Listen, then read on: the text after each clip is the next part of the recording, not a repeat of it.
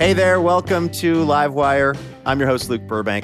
We've got a great show in store for you this week. We're going to be talking to friend of the program, Paul F. Tompkins, the comedian and actor, about starting a podcast with his wife during the pandemic and how they discovered the term weekend water, which, not to overstate things, may have changed the course of my life. We're also going to be talking to Sarah Marshall, host of the wildly popular podcast You're Wrong About, on why a lot of us, uh, myself included, tend to get it so wrong when it comes to huge news stories and events. And then we're going to hear some new music from blues artist Buffalo Nichols. So, there you have it. That is the plan for this week. It's going to be fun, it is going to be informative. So, don't go anywhere. It all gets started right after this.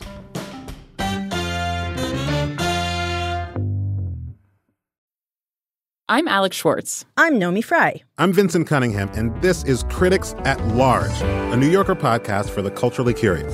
Each week, we're going to talk about a big idea that's showing up across the cultural landscape, and we'll trace it through all the mediums we love books, movies, television, music, art. And I always want to talk about celebrity gossip, too. Of course. We hope you'll join us for new episodes each Thursday. Follow Critics at Large today, wherever you get podcasts.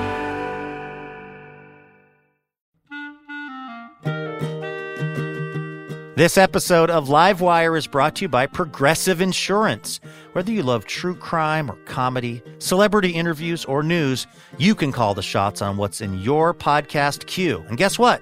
Now you can call them on your auto insurance too with the Name Your Price tool from Progressive.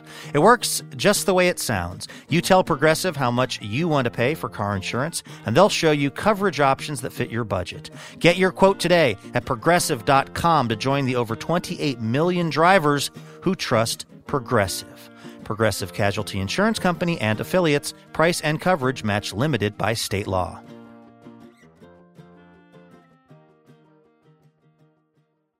Hey, Elena. Hey Luke, how you doing? I am doing so well this week, and I am really ready to make some radio. Are you ready for this week's edition of Station Location Identification Examination? Affirmative. Okay, I'm going to give you some details about a part of the world where Livewire's on the radio, and you have to try to guess the place that I'm talking about. Mm-hmm, mm-hmm. This city's population has more than doubled since 1980, making it the most populous city in its state, which makes it the 131st most populous city in the United States. Hmm. Let me give you another hint. This might help. Okay. It's also the home to Buffalo Ridge, the 1880 cowboy town, which is a totally automated Ooh. Wild West town populated only by robots. I think, as we learned in Westworld, nothing bad can come from that. Yeah, that sounds like maybe the we're now airing Livewire on a space station somewhere. so it's a it's an oil thing. It's a Dakota, but I can't remember it's a Dakota. which of the Dakotas has the oil. I'm just gonna say it's, it's let's say it's not the northern Dakota. okay. So is it Pierre, South Dakota? You're close. It's Sioux Falls, Sioux Falls, South Dakota, Oh, where folks are tuning in to K A U R to listen to Livewire. awesome. Shout out to everyone out there in Sioux Falls. Thanks for listening to the show. Speaking of our show, should we get to it? Let's do it. All right, take it away, Elena.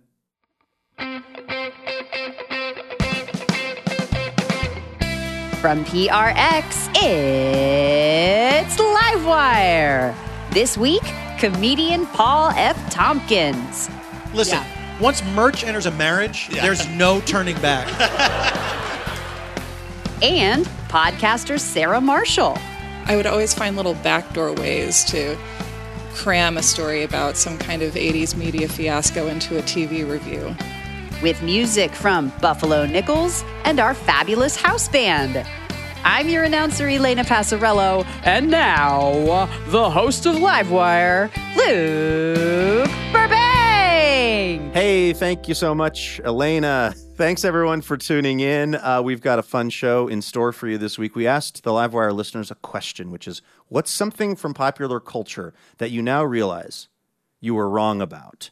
This is tied to uh, one of our guests this hour, Sarah Marshall, who hosts the really incredible podcast You're Wrong About.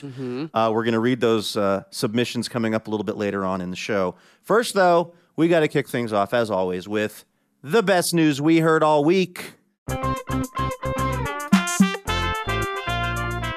This, of course, is our little reminder that there is good news happening out there in the world. Elena, what's the best news you heard this week? Okay, this best news takes place in a very old, venerable synagogue in Montreal, Quebec, Canada. It's actually the synagogue that was built by people including Lazarus Cohen, who was Leonard Cohen, the singer's great grandfather. Wow. Yeah, so storied, beautiful, interesting synagogue. And around 2015, a recent emigre to Canada from Portugal named Braulio Roca took a job there as a custodian. He emigrated to Canada from Portugal with like $50 in his bank account and Wow. very few possessions, except for he did have this kind of really inexpensive, kind of dinky camera. His father had worked as a photojournalist for a while, and he's a real film buff. He loves Tim Burton movies and the big blockbuster George Lucas movies. He's got an eye for art and image. So he's working at the synagogue one day and he hears this ruckus, and there's a bris happening.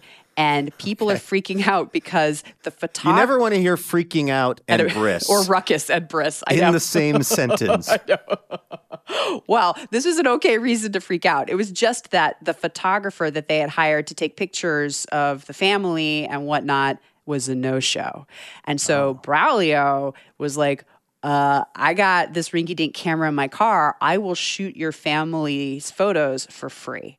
Fast forward to like five years later, the present day, he is now known throughout the city as the king of Montreal bar and bat mitzvah photography. He does as many as five ceremonies a week. He is booked straight into 2023. He's expanded into weddings. He's bought a house. He has a much, much, much, much, much nicer camera. and the story, which I read about in the New York Times, also includes some of his photographs, and they are absolutely incredible. You can totally see the Tim Burton inspiration. Like, Really? oh my gosh, there's this one photo of this young girl at her bat mitzvah, and she's standing by this wall that has a bunch of Torah scrolls on it with these curtains, and she's opening a book, and light is just like coming straight out of it. There's smoke effects.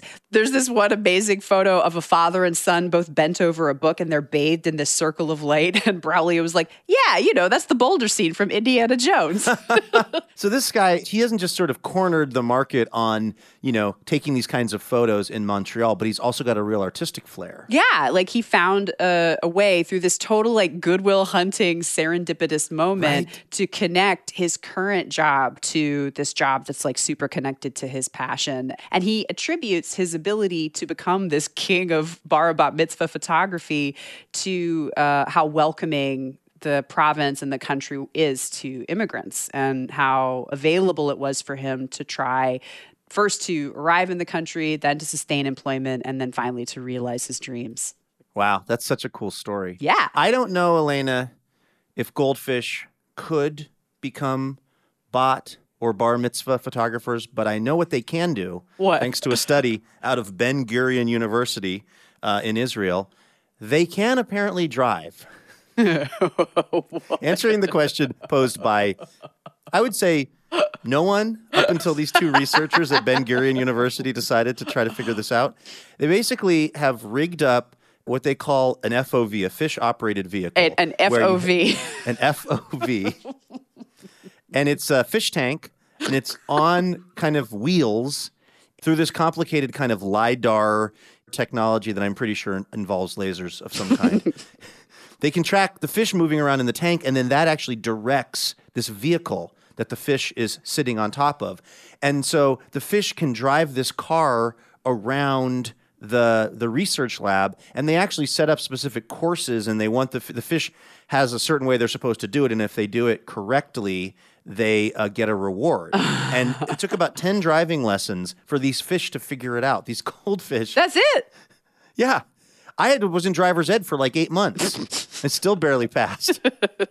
uh, they did interview one of the researchers, a guy named Ronen Segev, and he said, like humans, there is a spectrum. There's a range of how good goldfish drivers are. There were uh, very good fish that were doing excellent, and there were uh, mediocre fish that were uh, showed controlling of the vehicle, but were uh, uh, were less uh, were less proficient in driving. So they knew how to work the vehicle, they just didn't do it as well. They were on their phones. they were distracted. There was a were good fish song on the radio, Splish Splash, or maybe a Yep. Trey Anastasio. They were vibing out to the radio. They were they were, but they knew how to operate the fish operated Amazing. vehicle. They just were doing it badly. But uh, goldfish being, I guess, having it more together, kind of intellectually than we than we all realize. That's the best news that I've heard all week.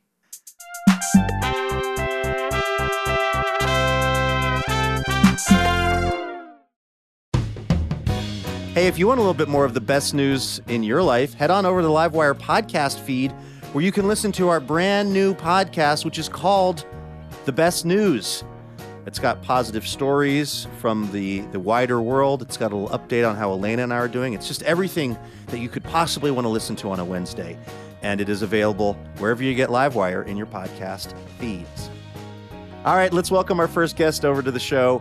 If you are looking for comedy and or podcast royalty, and who isn't? This person qualifies. He is Mr. Peanut Butter from BoJack Horseman. Uh, he was on Mr. Show.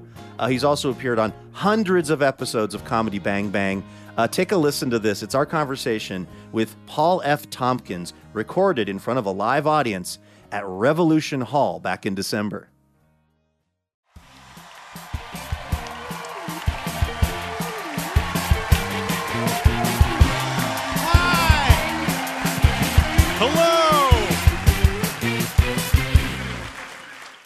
Welcome to the show, Paul. Thanks for having me back, guys. It's a pleasure to see you again. It's uh, it's been a long time coming. We've been trying to get you back up here for like a year and a half, and you wouldn't come. Yeah, And I it took a hurt. year off last year, and I said, I'm going to really take some time to sit and think. At the beginning of the pandemic, I know you and your wife, the actor uh, Janie Haddad Tompkins, started doing this podcast, Stay F. Homekins. Yes, that's correct.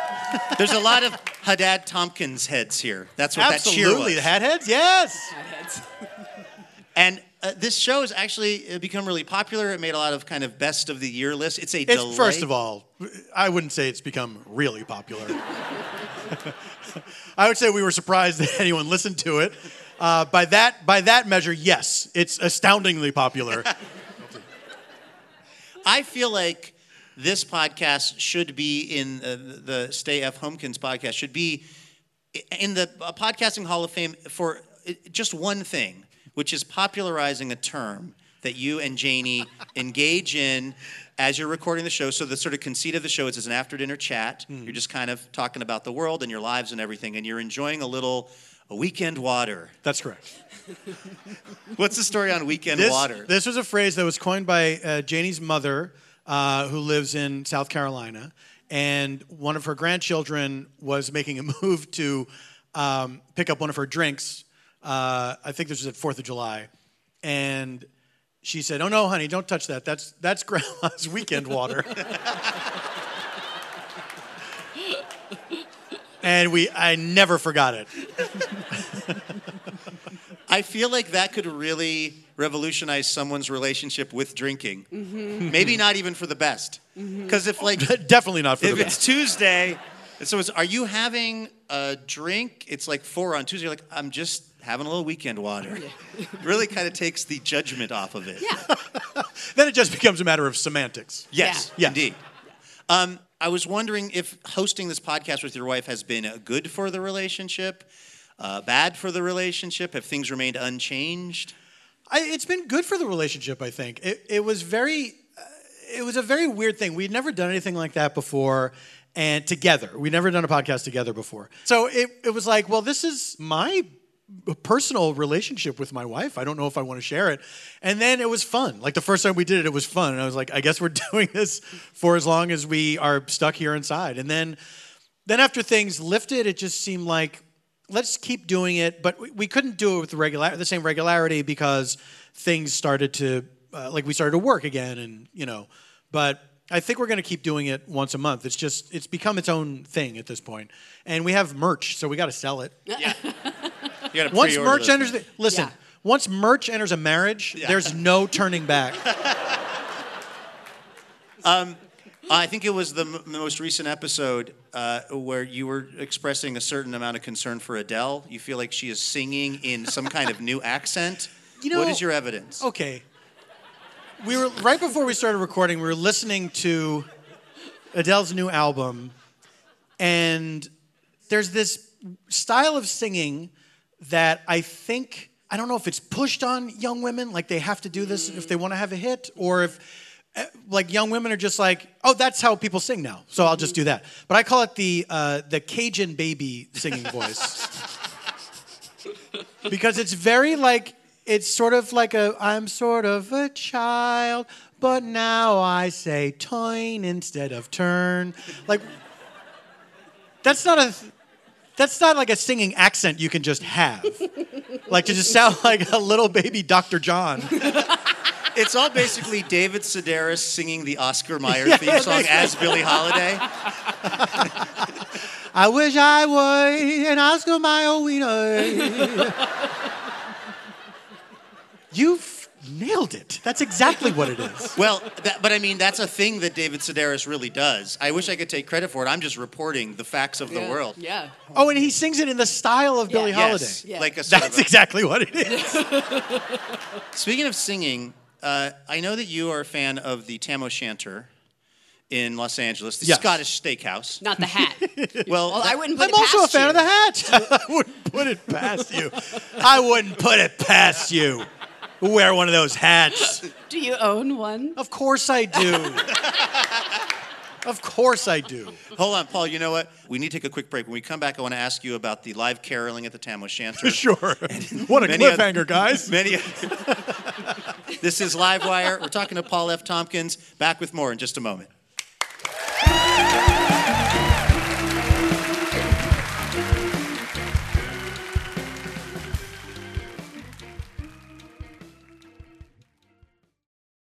Hey, Elena.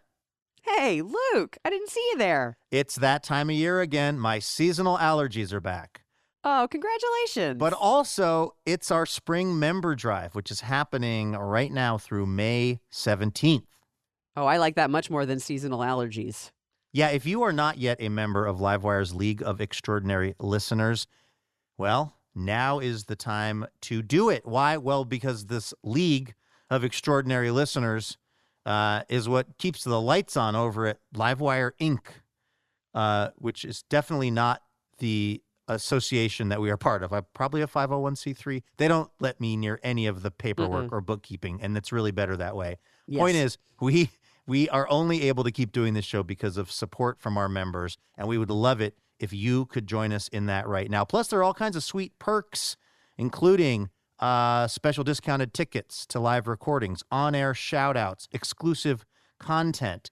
Uh, and Elena, uh, one more thing that, of course, we would not be a self-respecting public radio show if we didn't offer this.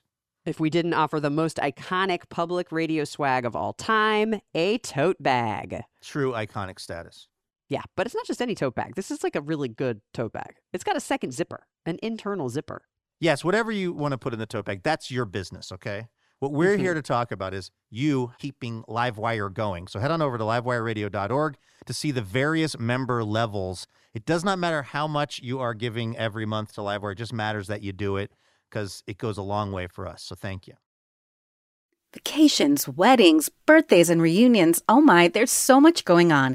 Get the most out of your spring plans by stocking up on pre alcohol now. ZBiotics pre alcohol probiotic drink is the world's first genetically engineered probiotic. It was invented by PhD scientists to tackle rough mornings after drinking. Here's how it works when you drink, alcohol gets converted into a toxic byproduct in the gut.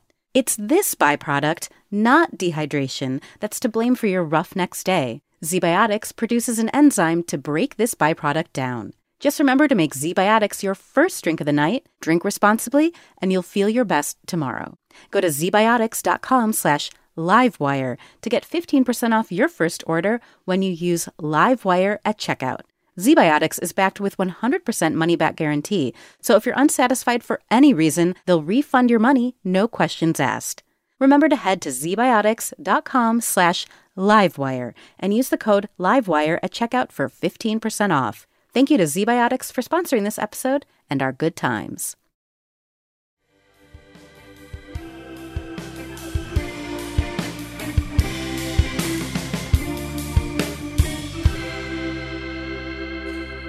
Welcome back to Livewire from PRX, coming to you from Revolution Hall in Portland, Oregon.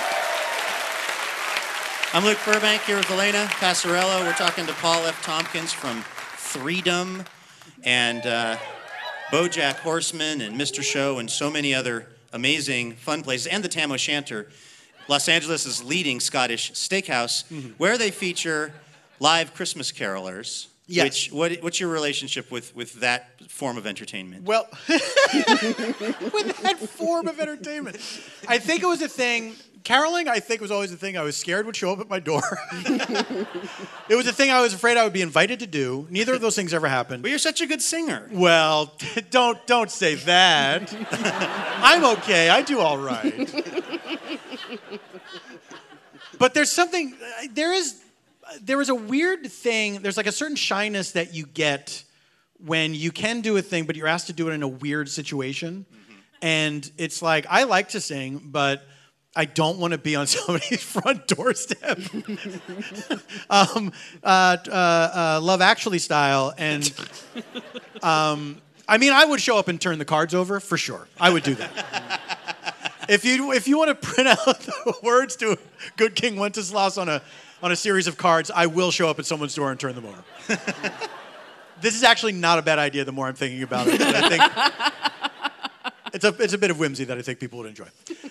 But uh, so I, I started going to the Tam O'Shanter, uh, which is one of the oldest restaurants in Hollywood. Uh, uh, Walt Disney's animators used to, uh, and I think still do. I think the Disney animators still out of tradition go there to get drunk. Um, and uh, I, a thing that I did not know the first time I went there with a friend of mine during the Christmas season, we were gonna, just going to meet up for a, a dinner and catch up. That they have strolling Victorian carolers that walk throughout the restaurant and they come up to you and they ask you what song you want to hear, and you have to tell them the name of a song that you want to hear, and then they sing it at you. Hello then- from the other side. has to be a Christmas song. Oh. Although I've never tested that out. You can I- change it to like "Hello from the Yule Tide." Absolutely. Um, so the first year that happened, we were like, that was weird. So the next year, we were like, how do we prevent that from happening again? and so uh, we said, all right, we'll, we'll devise a plan. I don't think we can make them stop. So uh, we'll figure out where to look. Um, and so it won't be as uncomfortable. So uh, what I did was, afterwards we compared notes, and I said, "Where did you look?" And he said, "I just looked at the in the eyes of the ladies. I just did that." and I said, "I looked. I looked sort of in the middle distance." And nodded my head as if I was really into it. like it was really powerful to me. So then we, the thing is, we kept forgetting that this was going to happen. And we had a yearly engagement. After Thanksgiving, we would go to the Tam O'Shanter and have dinner. So then the next year, we're prepared for it. and we say, all right, here's what we'll do. We'll tell them, oh, you already sang the one that we wanted to hear. We just heard you sing it at this other table. Well, guess what? You could tell from the reaction, they had heard this before. it got so passive aggressive. They were all, all of them, four of them, in this Victorian garb. We're like, oh, okay, all right, great, yeah, no problem, no problem. And they're walking away, and we're like, it was so beautiful. I was like, yeah, uh huh, yeah, sure, uh huh. And that felt so bad. So the next year we're like, okay, we're just gonna let it happen, and we're, you know, it's like, what? Why are we bothered so much by this? So then that's the year that we're cheerful about it. We're like, yes, we can't wait. Let's hear Oh Holy Night or whatever. Then we witness them getting into a weird fight about the key because the one, the guy on the end says, "What key is it again?" The guy on the on the other end says it's in C. And so they start looking through the book and like trying to figure out what what key is this in. And the guy in the end is like, it's in C, like I said. And then um, they finally find it on, in the book, and they say, okay. And uh, and the guy on the other one end says, okay, and it's in C. And the guy in the end says, like I said. and then they sang the tensest Oh Holy Night that I'd ever heard. You should invite them on your variety show that you've been doing in Los Angeles. You know what? I should. I absolutely should. I should invite them out of season and get them on there.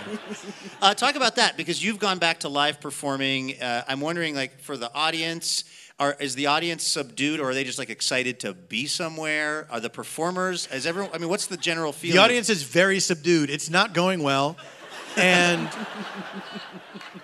um, it's been it's been fantastic. My first show back was uh, in September, and the the feeling in the room for for everybody on stage, everybody off stage was just cathartic. Everyone was excited to be somewhere doing something that felt kind of normal. It's a big show. It's got a big band and uh, you know a lot of guests and everything, and a lot of uh, songs to be learned and things like that. And I I'm hoping to ride that feeling for as long as I possibly can. Uh, people can watch this on Vimeo if they're not in Los That's Angeles. That's right, Luke. I was wondering, you're a very skilled improviser. You Thank improv all these characters. the irony is, we planned that. Yeah, that was that was not scripted. improvised. But that was scripted months ago. And he kind of stepped on my line. I did. I couldn't wait. I got excited. One job, Tompkins. Um, did you go to one of these improv programs like a Second City or Groundlings or IO or something? How did you get started with this? And when did you know, oh, this is something I'm actually kind of have a knack for? It. Yeah, it was really it was uh, osmosis from doing podcasts. Because when I started doing characters, I never had to do that before to sustain a character and to sort of conceit and like a story over the course of, of that long. And so from doing podcasts and doing them with other people who did that kind of character work regularly, uh, I got to a point where I was like, I think I want to throw myself into the deep end. I think I've, I've learned the precepts of this um, from being around it and, and seeing it done so much. Um, and so I started a, I started doing like live improv shows. Uh, like if, uh, you know, a couple of people asked me to do it, and then I started doing a podcast where I had to improvise every week. And um, that that was a podcast called Spontaneanation. Yes. Thank you. and that was like I was like, I'm just gonna, I'm gonna make it so that I am the weakest link of every show, and if I can, if I can be good as the weakest link of the show, then that's what I'm gonna be. I'm gonna, I'm gonna get people, I'm gonna get guests on the show who are so good and so skilled at doing this that that's how I'm gonna learn how to do this. That's amazing to me because as a Spontaneanation listener, I assumed that we were sort of catching up with you in like year 15 of your hardcore improv career. You sure weren't. Really? yeah. Wow, that was impressive. You also uttered maybe one of the greatest lines, I believe was on Spontaneanation. I don't know if this was improvised or actually part of you said, I believe it was Benjamin Franklin who said, You've reached the end of your Benjamin Franklin quote of the month. Luke, can I tell you? I Can I say tell that in you? my head all the time. That was a scripted line from BoJack Horseman. Mr. Uh-huh. Peanut Butter said that. oh no. So not only did I not come up with it myself, a cartoon dog said it. Paul F. Tompkins, everybody.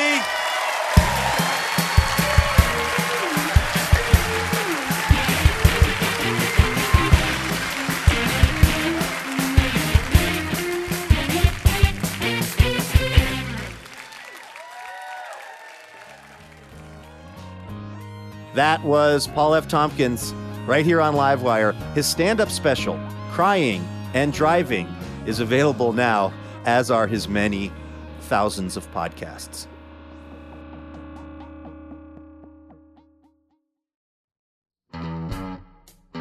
Hey, special thanks this episode to Heidi Kapasinskis of Edina, Minnesota. Heidi is part of the Livewire member community and is generously supporting the show with a donation each month. And we are very appreciative of that because without it, well, we kind of couldn't do the program. So, a big thanks to Heidi for keeping Livewire going.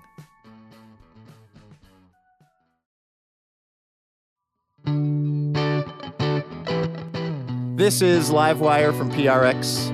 As we do each week, we ask the Livewire listeners a question. We asked, what's something from popular culture that you now realize you were wrong about? Elena, what are the listeners saying? What do you think about this one from Lynn? Lynn says the Star Trek Enterprise theme song isn't anywhere near as bad as I thought it would be, based on what I heard from other Trekkies. I just binged watched the series, and the song has been stuck in my head ever since. So this must be a, a somewhat younger listener who didn't hear the Star Trek Enterprise. But I, I listen. This is this is where we're going to lose about half of our audience because I, I I'm so bad with Star Trek stuff. Is Star Trek Enterprise is that the original one, the William Shatner one, or is that an updated version? I'm only like 80% sh- like certain c- myself, but I definitely know that song. You probably do too, right? Yeah.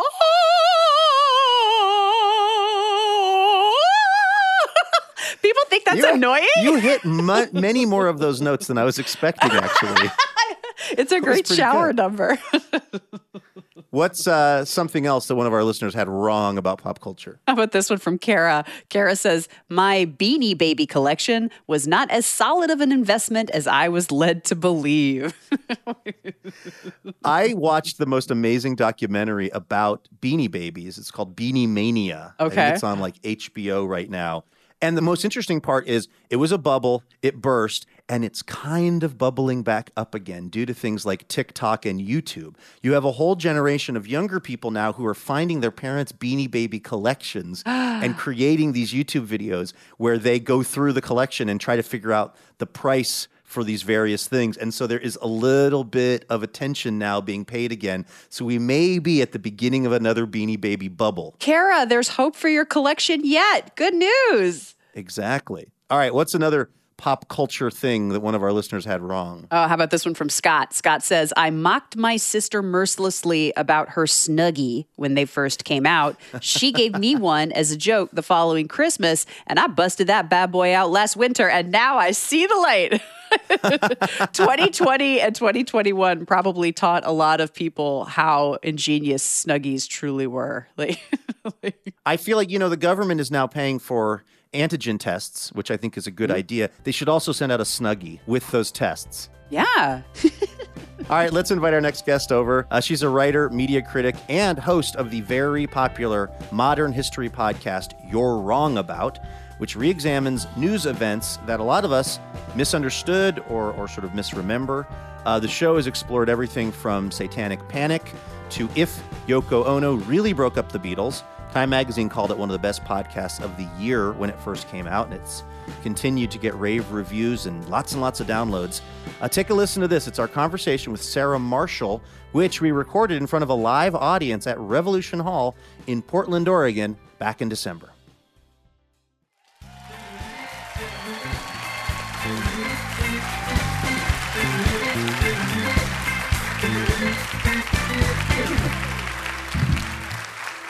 Sarah, welcome to the show. The the kind of premise of you're wrong about is is that there are all of these big news events and things that we've all heard about, uh, but are often wrong about the details of maybe who was at fault or what was really going on. I'm curious why it is you think that we get so much stuff wrong when there is so much information now to be had. We are we can Google anything and find it out, and yet we're often wrong about things. We sure are. I feel like this show had a more hard to sell premise two years ago um, because it was like, it's, gee, it's funny. It's almost like the more available the correct information is, the harder it is for us to assimilate that. It's very strange, but it re- really happens a lot. And now it's like, uh huh. um, but I, I think after looking at as many stories as the show has and seeing how they correlate, I think a couple of the things that turn up a lot is that we tend to believe what we hear first, and then the truth takes longer to come out and then makes less of an impression because we're like, I already have an impression. I don't need another impression. I'm fine. and that, you know, things that feel true tend to be what we believe, and then what feels true to us is based on who we are. Were, were you, as a journalist, looking at this before you had the podcast, and, and were you sort of fascinated with that? What, what were you writing about? What was your relationship with going back and trying to more or less correct how people understood history before the podcast? At the start of making the podcast, I felt like I had this gigantic backlog of stories that outlets I was trying to pitch freelance stories to weren't really that interested in hearing about. And I'd be like, Amy Fisher. And they'd be like, what? Did she do something recently? I just be like, no, but there's like people today that don't know the Amy Fisher story, and it's really interesting. And the way the reporting on it completely missed the point at the time, and that's worth reflecting on.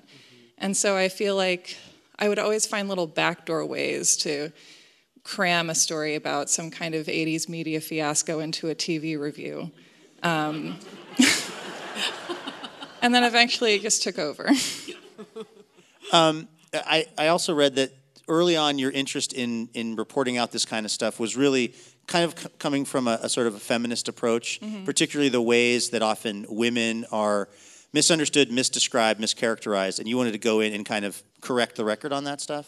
Yeah, and I think the way I see myself getting started on this track is as an Oregonian growing up in the shadow of Tonya Harding and knowing that that was a story that at first had brought national media to the Portland area in a way that we were like was pretty new to us at the time and then looking back not that long after the fact and thinking gee it's funny that this story that if you think about it is really a tragedy got to be a comedy um, and then thinking about how many other stories are like that. And often the ones about young women are like that. Now, writing about that and talking about it into a microphone are kind of two different things. Did you feel immediately comfortable and natural doing it, doing the podcast version? Because this podcast was kind of an immediate hit. Like, did you feel comfortable doing it kind of right away? Ah, yeah, I mean, it was a learning curve. I think the thing about writing is that you can get it exactly the way you want to get it before you're releasing it to the world, um, at least theoretically. And so I think there was something kind of emotional and imprecise about working in a conversational show format that first felt uncomfortable to me, and I now realize is one of the great strengths of the medium and that I really appreciate is that if I'm telling you about somebody and if I'm getting emotional about it, then that's not a flaw to my analytical approach as it would be if I were in academia still. You have to kind of give up on making it an analog for the thing you know to embrace the strengths it has. We're talking to Sarah Marshall, host of uh, the You're Wrong About podcast. Um, one of the things that you have the benefit of doing this show is hindsight. So you can look back on a story like the OJ Mhm. trial, or, I mean, th- I grew up going to Mike Warnke shows. Oh like I saw him do stand up comedy. He was this person who you spent a lot of time talking about who kind of helped create this satanic panic because he had all these wild stories of his time in Satanism, which all Mhm. turned out to be made up. Um, but you have the benefit of hindsight. Uh, have you also now developed this muscle enough that in real time, when the news is happening, you can kind of see like, all right, these are the parts of this story that we're all going to be, or maybe not all of us, but Yeah. that are going to get misconstrued.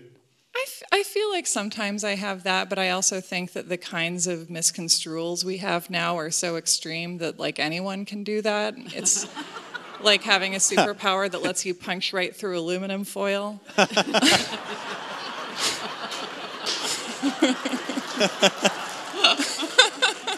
I'm sad that that was so funny. So you can see it, but you feel like it doesn't take extreme insight to see how these things are being uh, already sort of going off the rails informationally. I think a lot of the time, yeah, I think we're living in a great age of misinformation. Like, misinformation clearly has always been a force that organizes society, but I think now it's moving faster and there's more of it. So it's like there have always been killer bees, but what if there were like way more killer bees moving faster all around the world?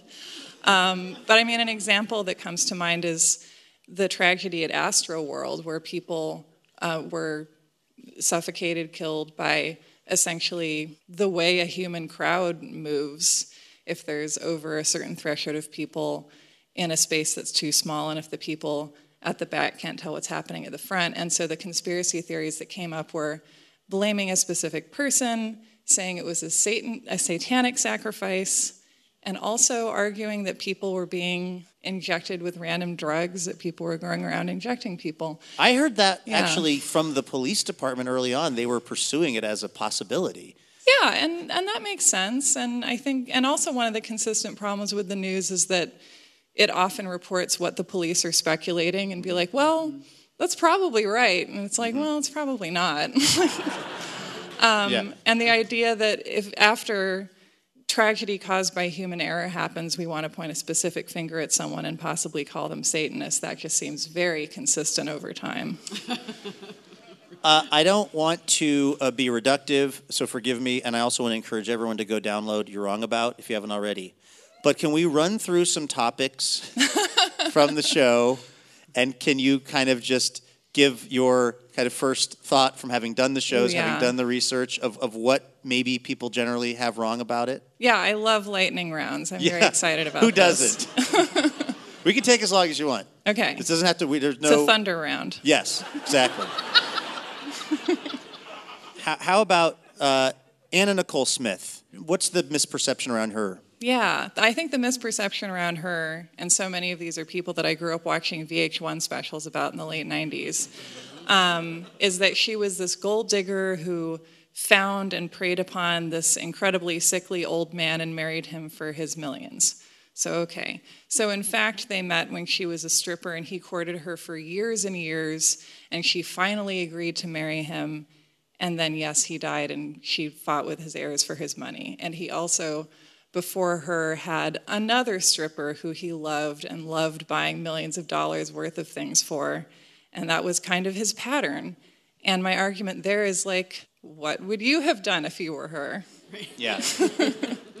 how about uh, Ebonics or the Ebonics controversy? What what were you wrong about with that? This one is also one I remembered from schoolyard jokes um, in grade school in the 90s, which is amazing to look back on. And that one basically is based on the fact that I believe one school in one district was talking about, or schools in a single district were talking about teaching basically based on the conceit that you don't automatically correct African American Vernacular English, AAVE, that you recognize that it's a distinct grammar that makes as much sense as any other grammar, and then teach using that as a tool.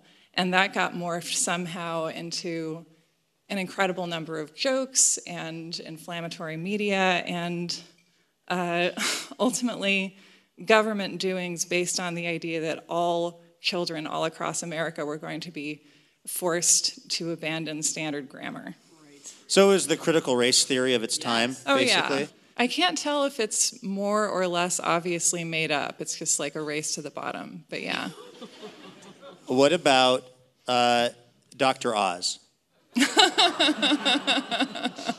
Dr. Oz is a medical wizard and a very honest man, and he, he can't come back and he doesn't know how it works. Um, no, I mean, the basic Dr. Oz story is that he, I mean, this actually is kind of a backdoor to the fact that Oprah plays a supporting role in a lot of episodes of You're Wrong About because she's, you know, because it makes good TV, she's really historically helped a lot of uh, people with wild and eventually proven to be untrue stories to have a gigantic platform. I'm sure everyone out there can think of like three different people. And, and so the Dr. Oz story is basically that he's uh, promoting as the new wonder cure week after week things with marginal to non-existent health benefits and it's you know the yeah i don't know i think i've got the wizard of oz on the brain because i went to movie madness for the first time in years and i saw the wizard of oz's pants everyone go everyone see the pants but he's another wizard of oz Well, speaking of which, you've also got a, uh movie podcast with uh, Alex Stead called You Are Good. yeah steed Steed called You Are Good, um, which was originally titled Why Are Dads? Yes. What was the original concept for the show? The original premise was I I mean we decided to start a movie podcast kind of in the early days of the pandemic and the original theme was apocalypse friends. Movies about an apocalypse that are also kind of about friendship. So like Dawn of the Dead, which is very much about friendship, um, as we all know. And and then we realized that was too much of an epic downer and we decided, okay, dads in movies, because everyone, almost everyone, has some kind of a relationship to at least one of those things. And we both have uh, idiosyncratic old dads whose who our relationships with really shaped us as people. And so it was a we started off with what I believe to be mathematically the dadliest movie of all time, which was Jaws. Really? Yeah. What makes it the dadliest movie? Well, okay, here's my basic thoughts on Jaws. There's. I feel like this is a dream I've had. Um, you've got the scary, angry, greatest generation guy, model of masculinity, Robert Shaw, who was traumatized by sharks during World War II and now is like traumatizing everyone around him as revenge. And then there's the young boomer guy who looks and probably acts exactly like Steven Spielberg and who's a man of science. And then there's Brody, who's the man of the law and who's a lovely dad to his lovely kids. And between the three of them, they're able to make a beautiful triangle of masculinity that's strong enough to defeat the shark. You have made an airtight argument as to the dadliness Yeah. of that film. Sarah Marshall, everyone, check out her podcast, You're Wrong About, and You Are Good. That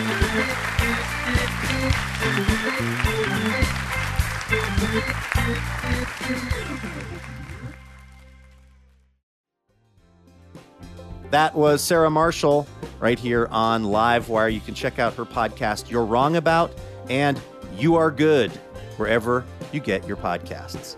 I'm Luke Burbank here with Elena Passarello. We've got to take a quick break, but don't go anywhere because we will be right back.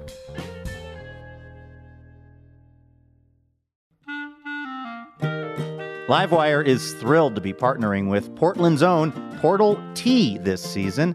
Formerly known as Tea Chai Té, Portal Tea is the premier tea company in the Pacific Northwest. They make one of a kind, handcrafted tea blends like cinnamon churro chai and blueberry cream Earl Grey. Use the code LIVEWIRE, all lowercase, for 20% off at portaltea.co.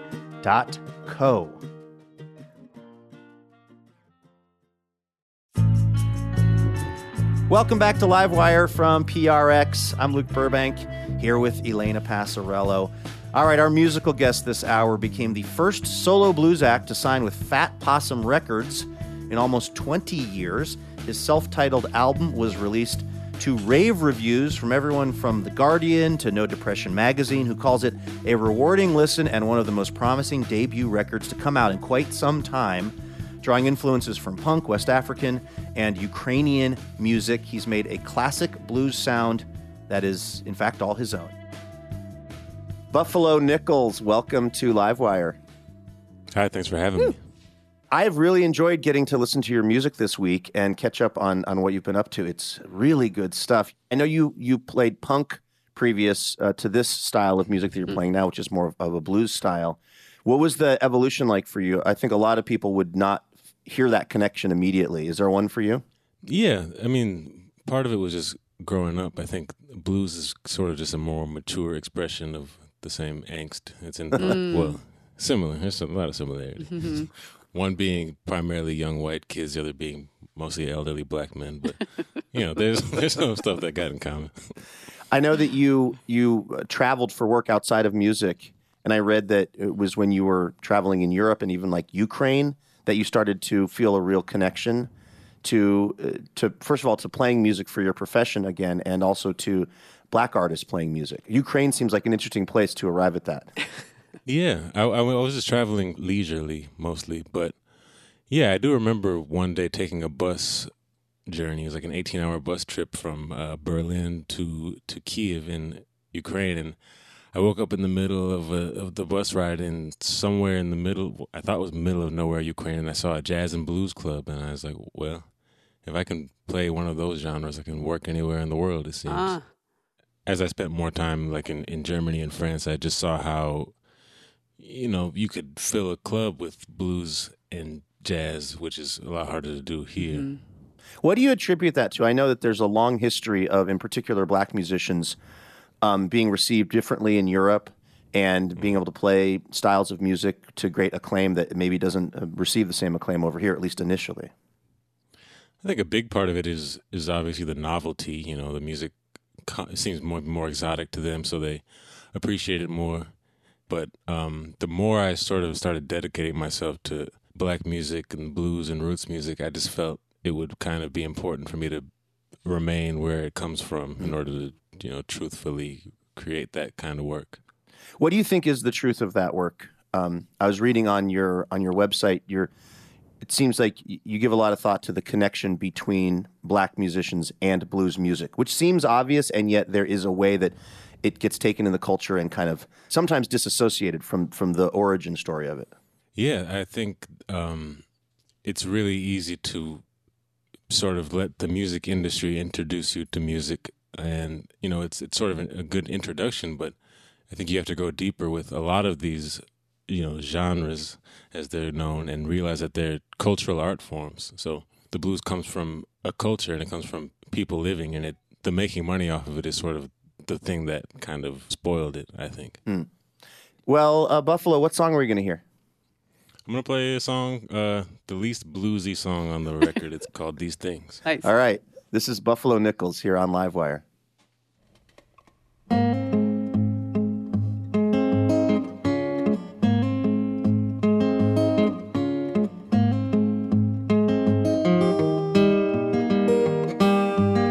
If I could be your place to hide, I'd tell you the sweetest lies. Knowing we won't get out alive, I tell you that we'll your mercy seat, where your secrets come to sleep, and not the reason that you weep, I wouldn't be alone. With my heart in my throat and my stomach on the floor, I'm beaten and I'm broken, but I'm coming back for more. And I miss you like an eagle with a broken wing, misses the skies above. Over these things.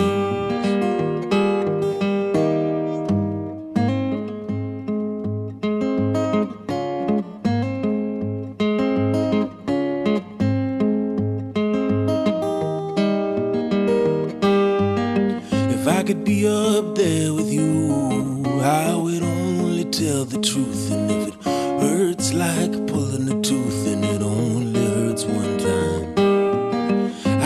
protect you from their lies. But the ones I tell would fly, circling up above our heads to feast on a love that's dead. With your body close to mine and my heart in your hand. If we're gonna die together, let's do it to the rhythm of the band. And I'll dance to your beating heart, and you'll dance on my grave. Just promise that you'll break my neck. When you know I can't be saved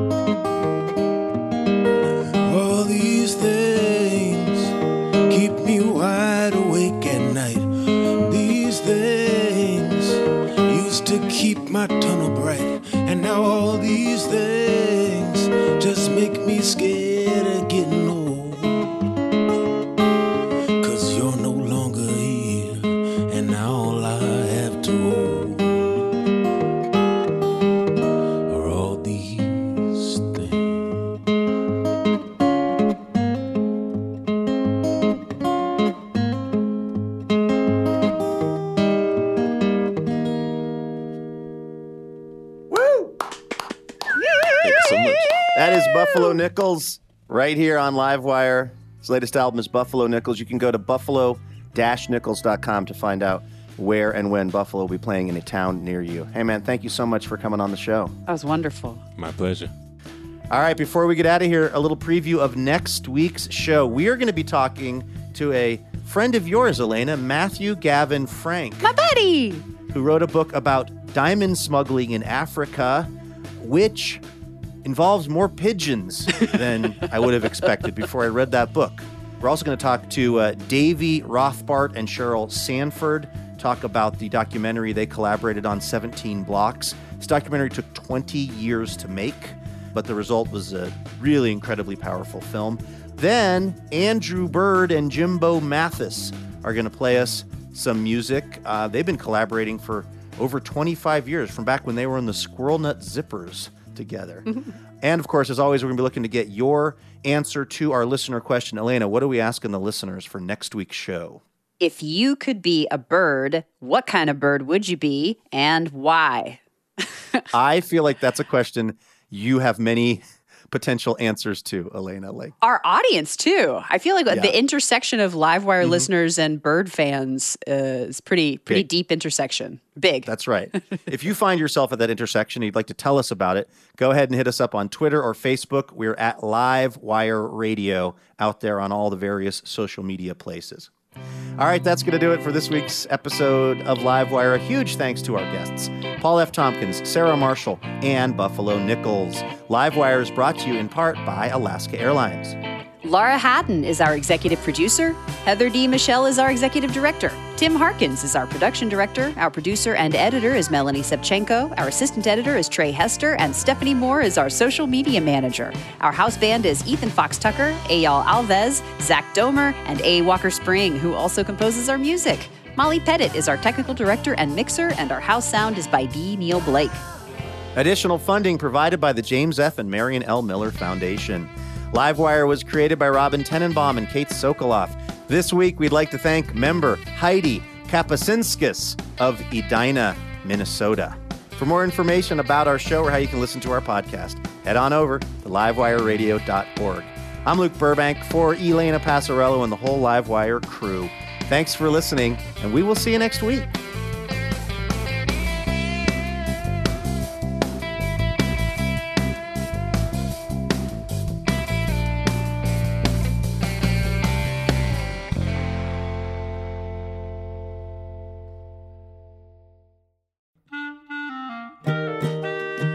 Wouldn't it be amazing to have a piping hot episode of Livewire delivered right to your heart and ears each week? Well, guess what?